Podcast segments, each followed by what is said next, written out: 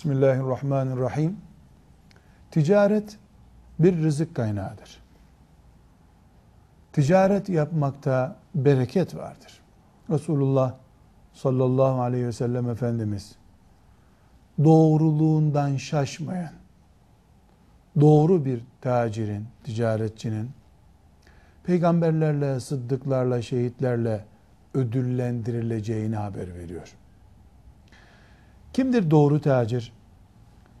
Maliyeden bir denetçi, belediyeden bir zabıtanın yanındaki tavrını okuma yazma bilmeyen ihtiyar bir kadının yanında da gösteren adamdır.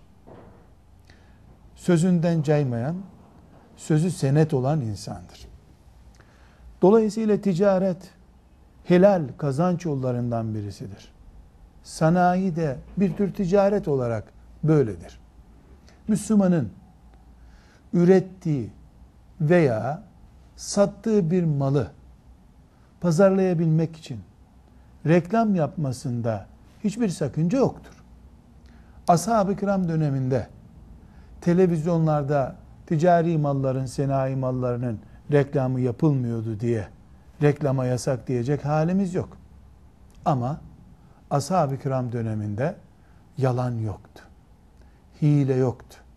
Aldatma yoktu. Bedeli ölüm bile olsa doğru konuşmak vardı. Reklam helaldir. Ancak harama tevessül edilmeden reklam yapılmalıdır. Mesela kadın vücudunu teşhir etmek veya erkeğin vücudunu haram olacak şekilde teşhir etmek haramdır.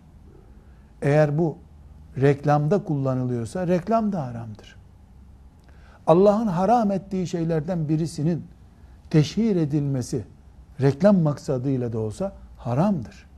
Bu alkol olabilir, faiz olabilir, kadın vücudu olabilir, erkek vücudu olabilir. Stratejik sıkıntı doğuran reklamlar da haramdır. Nedir stratejik sıkıntı?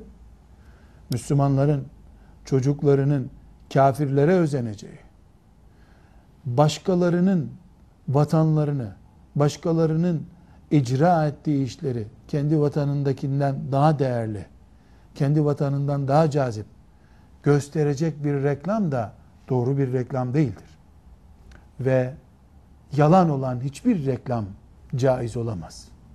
Aldatan Müslümanlardan değildir ki onun reklamı Müslümanlar için helal bir reklam olsun. Aldatmadan, yalan söylemeden, hile yapmadan, laf oyununa getirmeden yapılan reklam bir tür ticarettir.